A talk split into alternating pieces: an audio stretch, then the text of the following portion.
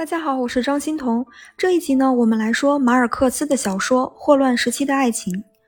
马尔克斯是哥伦比亚的作家，他是魔幻现实主义文学的代表人物，在一九八二年获得了诺贝尔文学奖。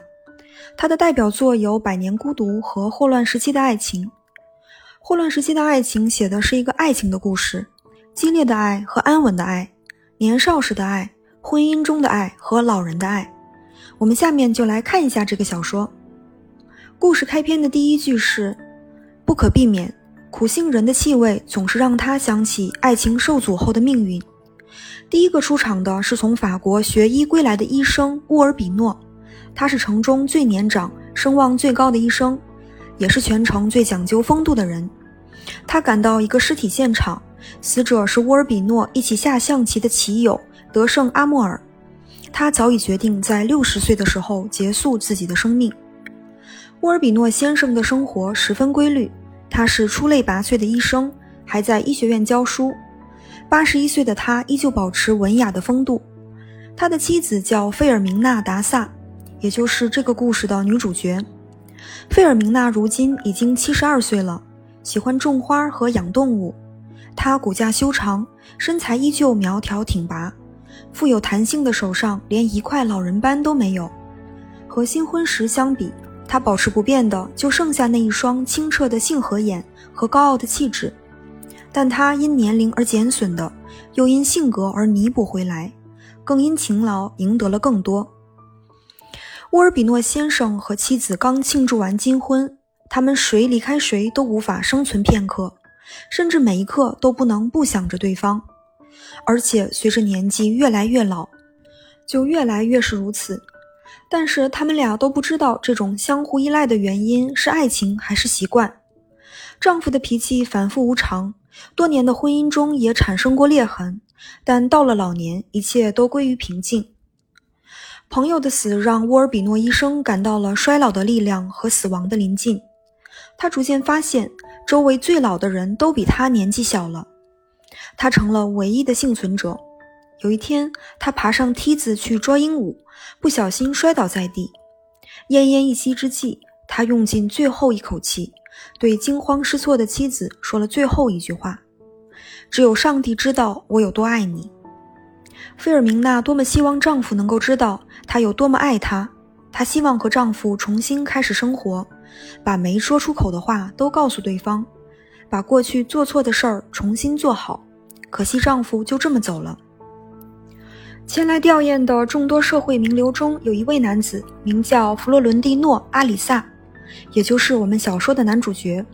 费尔明娜并没有认出他来。弗洛伦蒂诺是一个乐于助人并且举止稳重的老人，他已经七十六岁了，有着一股文质彬彬又忧郁的气质。弗洛伦蒂诺来自航运世家。他是加拉比河运公司的董事长。来参加葬礼的大部分宾客都走掉了。当费尔明娜准备关门的时候，他看到了弗洛伦蒂诺站在空荡荡的客厅中央。费尔明娜很多年前就已经把他从自己的生活里抹掉了，如今看到他，逝去的记忆又苏醒过来。没等到费尔明娜跟他道谢，弗洛伦蒂诺就先开口了。他对费尔明娜说。费尔明娜，这个机会我已经等了半个多世纪，就是为了能再一次向您重申我对您永恒的忠诚和不渝的爱情。费尔明娜心想，谁会在别人的丈夫尸骨未寒的时候就来告白，亵渎别人的家庭？她对弗洛伦蒂诺说：“你滚开吧，在你的有生之年都别再让我看到你。”费尔明娜回到房间，终于哭了出来，为丈夫的死而哭。也为自己的孤独和愤怒而哭，痛苦压得她喘不过气来。她甚至希望随丈夫而去。她哭着睡着，直到第二天早上，她才发现自己想的更多的竟是弗洛伦蒂诺，而不是她那死去的丈夫。自从两人爱情受阻，弗洛伦蒂诺被费尔明娜拒绝，已经过去了五十一年九个月零四天。弗洛伦蒂诺每一天都在思念费尔明娜。弗洛伦蒂诺在十岁的时候，父亲就去世了，他不得不辍学去邮电局当了学徒。他在十八岁时认识了费尔明娜。弗罗伦蒂诺第一次见到费尔明娜是去他家送电报的一个下午，他看到院子里的费尔明娜在和姑妈读书。费尔明娜抬头看了眼走过窗前的弗罗伦蒂诺，正是这偶然的一瞥，成了这场半世纪后仍未结束的惊天动地的爱情的源头。费尔明娜的家庭富足，她的母亲早逝，是姑妈把她带大。他们生活在漂亮的福音花园房子里。费尔明娜在一所昂贵的学校读书。弗洛伦蒂诺认定这位美丽的少女就是他梦寐以求的姑娘，但是女孩子的父亲十分严厉，不准他参加任何娱乐活动，并且身边总是有姑妈跟着。自此之后，弗洛伦蒂诺就开始默默地观望费尔明娜。费尔明娜在他心中被理想化了。只要能看到自己心爱的姑娘，他就心满意足。他给费尔明娜写了一封六十页纸的长信。后来妈妈指点他说：“你这封热情的长信会吓到对方，不如循序渐进。你要搞定费尔明娜，先要搞定他的姑妈。”因为弗洛伦蒂诺总是制造偶遇，所以其实费尔明娜已经注意到他了，并且也期望见到他。两个人都期盼着彼此的出现。偶尔交换一下目光。有一天，趁姑妈不在，弗洛伦蒂诺跑到孤身一人的费尔明娜面前，把一封精简版的短信交给了她。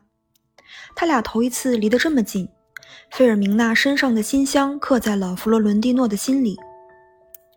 弗洛伦蒂诺收到了费尔明娜的回信，他被幸福弄得神魂颠倒。这是爱情之火熊熊燃烧的一年，他们俩除了想念对方。梦见对方，焦急的等信和回信以外，再也没有其他事情。他们的第一次见面，也是他们半个世纪以来的唯一一次单独见面说话。他们已经书信往来有两年的时间了。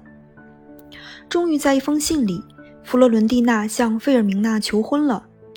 四个月过去，弗洛伦蒂诺终于收到了回复，费尔明娜同意了。弗洛伦蒂诺仿佛获得了前所未有的安全感和力量，他在工作中也更起劲儿了。但是好景不长，女孩的父亲还是拆散了他们。非常老套的剧情啊！父亲发现之后，就让姑妈坐船离开了。费尔明娜不吃不喝，把自己锁在卧室里。父亲开始给她洗脑，说要找一位配得上她的求婚者。女儿态度坚决。于是，父亲打算找这位不知天高地厚的穷小子聊一聊。费尔明娜的父亲找上了弗洛伦蒂诺，告诉他，自己的目标就是让女儿成为高贵的夫人，所以我求你别来挡住我们的路。弗洛伦蒂诺说：“在我不知道费尔明娜的想法之前，我不会给你任何回答。”最后，对话不欢而散。就在那个星期，父亲没有做出任何解释。强迫费尔明娜跟他出去旅行了。临走之际，费尔明娜匆忙地在卫生间纸上写了一封告别信，连同他自己的头发一同寄给了弗洛伦蒂诺。在外旅行的一年之后，父亲觉得女儿肯定已经忘记了弗洛伦蒂诺，便决定回家。旅途归来的费尔明娜多了一份成熟的矜持，让她脱去了少女的稚气。弗洛伦蒂诺再次见到费尔明娜，又被她迷得神魂颠倒。当费尔明娜再次看到弗洛伦蒂诺，并没有感到爱情的震撼，而是坠入了失望的深渊。弗洛伦蒂诺想跟他一起走，可费尔明娜只对弗洛伦蒂诺说了一句：“不，请别这样，忘了吧。”当天，费尔明娜给弗洛伦蒂诺寄出了一封只有两行字的信，上面写说。今天见到您时，我发现我们之间不过是一场幻觉。那我们下一集接着来说霍乱时期的爱情。好的，谢谢您的垂听，我们下集再见。